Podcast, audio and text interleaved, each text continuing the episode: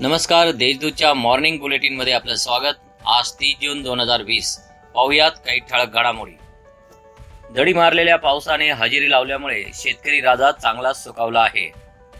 धुळे जिल्ह्यात आतापर्यंत ऐंशी टक्के पेरण्या पूर्ण झाल्या असून सुमारे तीन लाख सातशे हेक्टर जमिनीवर पेरण्या झालेल्या आहेत.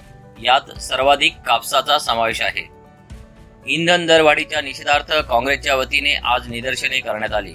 यावेळी उत्तर महाराष्ट्राचे समन्वयक तथा धुळे ग्रामीणचे माजी आमदार कुणाल पाटील जिल्हाध्यक्ष श्यामकांत सनेर युवराज करंकाळ यांच्यासह पदाधिकारी उपस्थित होते. धुळे शहरात समाजकंटकांनी पुन्हा डोकेवर काढले आहे. हुडको वसाहतीत काही टवळखोरांनी भर दिवसा धिंगाणा घातला तर मोगलाई भागात अज्ञात व्यक्तींनी दोन दुचाकी वाहने पेटवून दिली आहेत.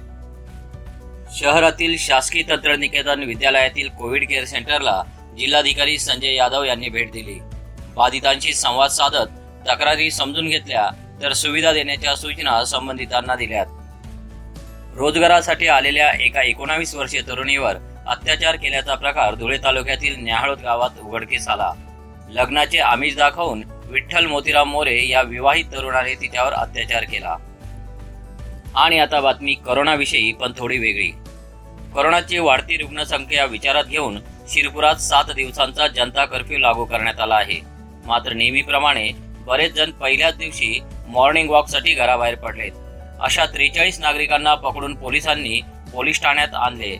पोलीस निरीक्षक हेमंत पाटील यांनी त्यांना अनोखी शिक्षा देऊन तब्बल दीड तास योगाचे धडे दिले.